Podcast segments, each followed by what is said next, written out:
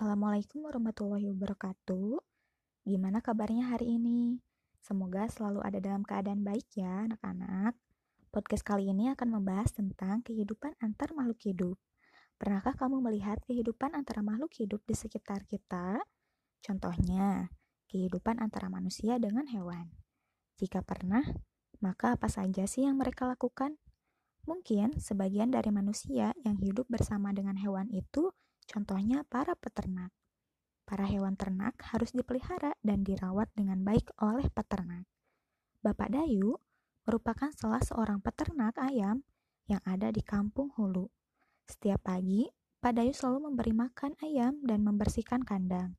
Terlihat ayam-ayam berkokok senang sekali ketika Pak Dayu menghampiri dan memberi makan.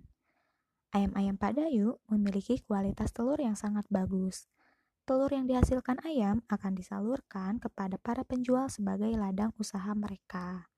Tidak sedikit, para masyarakat yang berlangganan membeli telur kepada Pak Dayu.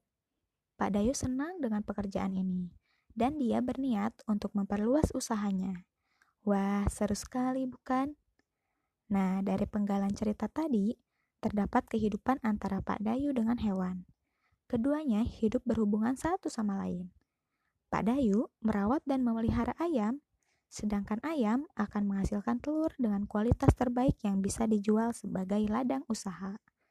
Untuk bertahan hidup, makhluk hidup membutuhkan oksigen untuk bernafas.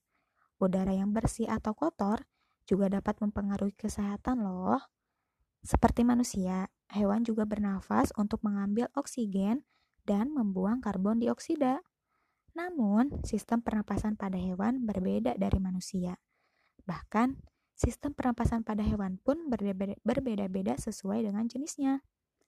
Jadi, kehidupan antara manusia dengan hewan sama-sama memiliki keuntungan. Kita, hidup sesama makhluk hidup, harus saling membantu.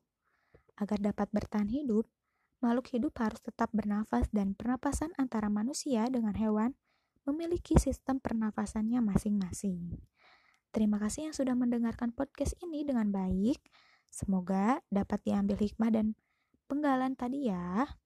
Sampai ketemu lagi di podcast selanjutnya tentang sistem pernafasan pada manusia dan hewan yang akan dibahas secara lebih detail lagi.